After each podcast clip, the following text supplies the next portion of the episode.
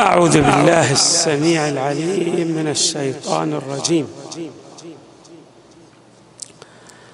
بسم الله الرحمن الرحيم والحمد لله رب العالمين والصلاة والسلام على أشرف الخلق سيدنا ونبينا محمد وآله أجمعين الطيبين الطاهرين. قال الله تعالى في القرآن الكريم وبشر المخبتين الذين إذا ذكر الله وجلت قلوبهم والصابرين على ما أصابهم والمقيم الصلاة ومما رزقناهم ينفقون.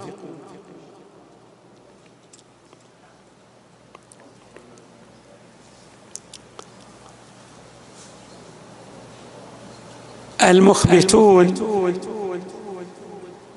ذكروا أكثر من مرة في القرآن الكريم.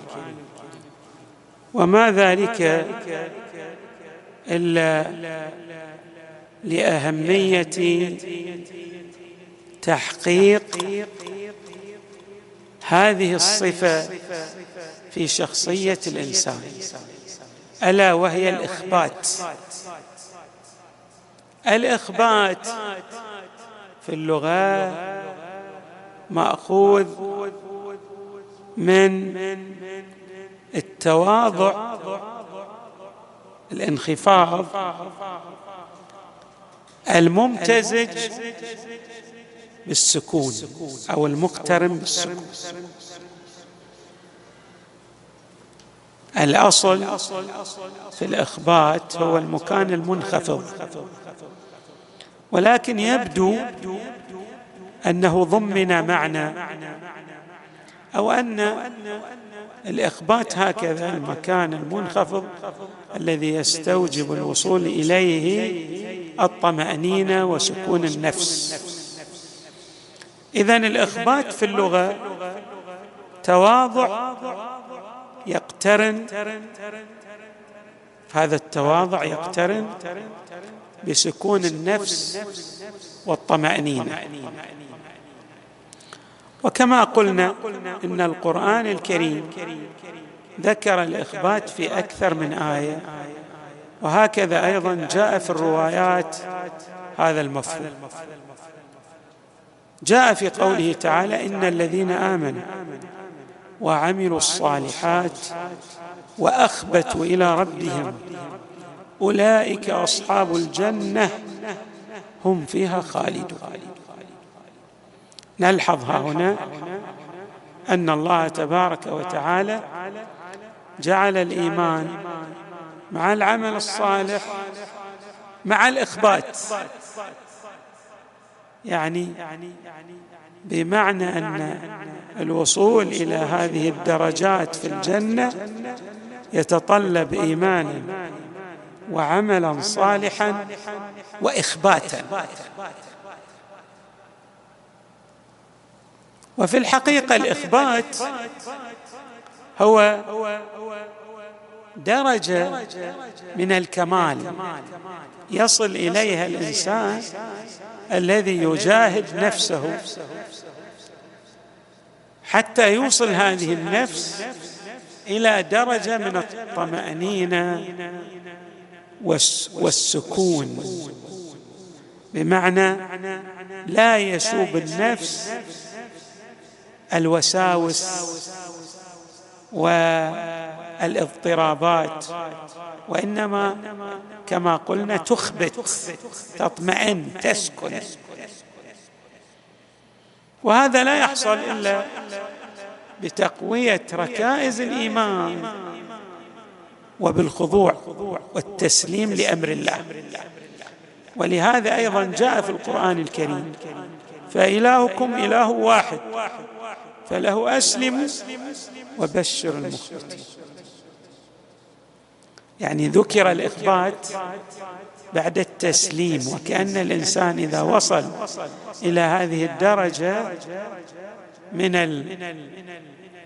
التهيئة والتدريب والمجاهدة يتحقق في نفسه هذا التواضع والسكون.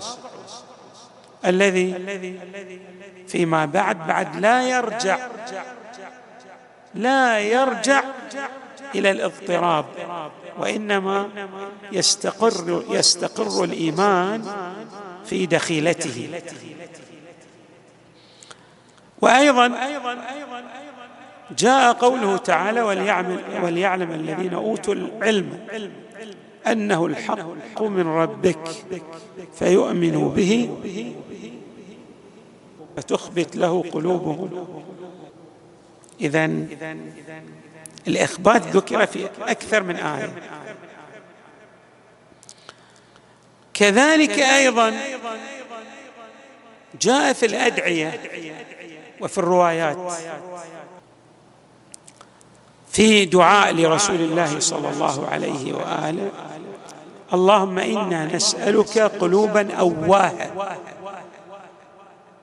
مخبتة منيبة في سبيلك. يعني النبي صلى الله عليه وآله يعلمنا النبي طبعا لا إشكال أن قلبه متعلق بالله تبارك وتعالى ولكن يعلمنا كيف ندعو الله تعالى لنصل إلى هذه المرتبة من من طمأنينة النفس وسكونها والإقبال على الله. كما أن الإمام أمير المؤمنين عليه السلام وصف الملائكة بوصف جعل في ضمن هذا الوصف الإخبات. وهذا واضح. الملائكة عقول مجردة. بمعنى لديهم استقرار معرفي. ما عندهم تردد. وكما يعبر عنهم الحق تبارك وتعالى عباد مكرمون. لا يسبقونه بالقول وهم بأمره يعملون. الحمد لله رب العالمين. فإذا الإخبات كما جاء على لسان أمير المؤمنين عليه السلام سمة وصفة للملائكة. الإمام أمير المؤمنين عليه السلام يقول جعلهم الله فيما هنالك أهل الأمانة على وحيه هم أمناء على الوحي. وحملهم إلى المرسلين ودائع أمره. ونهية. بعد وأشعر قلوبهم تواضع اخبات السكينة. طبعا الملائكة كونهم عقول مجردة أما نطلق قلب يعني على وجودهم على حقيقتهم. ومعنى ذلك أن هذه الصفة صفة الإخبات الإنسان يحتاج إليها في مساره التكاملي في وصوله إلى الله. وأنه ما لم يوصل نفسه إلى هذه الدرجة فإنه قد يعود والعياذ بالله إلى الردة يعني يخرج عن ربقة المؤمنين قد يتعرض لإشكالات ترجعه القهقرة ترجعه إلى الوراء دون أن يعلم بأنه رجع عن مدارج إيمانه. فيحتاج الإنسان أن يوصل نفسه إلى هذه الدرجة ألا وهي درجة المخبتين أو الإخبات. إمامنا أمير المؤمنين عليه السلام أيضا في دعاء له يقول اللهم إليك حنت قلوب المخبتين وبك أنست عقول العاقلين وعليك عكفت رهبة العالمين وبك استجارت أفئدة المقصرين فيا أمل فيا أمل العارفين ورجاء الآملين صل على محمد وآله الطاهرين وأجرني من فضائح يوم الدين عند هتك الستور وتحصيل ما في الصدور. الدعاء نلحظ فيه. اللهم إليك حنت قلوب المخبتين. ماذا يشير الامام عليه السلام إليه؟ يشير إلى أن من طبيعة من أوصل نفسه إلى هذا المقام فهو دائم الحنين إلى الله. بمعنى لا يخاف المرء على نفسه إذا وصل إلى هذا المقام أن يتراجع القهقرة كما عبرنا. لأنه خلاص سيصبح يتدرج في سلم الكمال إلى أن يصل إلى درجات أعلى فأعلى ولا يرجع إلى الوراء. إليك حنت قلوب المخبتين. ثم بعد ذلك وبك أنست عقول العاقلين. العاقل يأنس بالكمال. ولا يوجد أكمل أو أعظم من الاتصال بالله تبارك وتعالى. وعليك عكفت رهبة العالمين. شلون الإنسان؟ الرهبة خوف مع خشية. خوف يقترن بالخشية. العالم دائما يخاف ويخشى. إنما يخشى الله.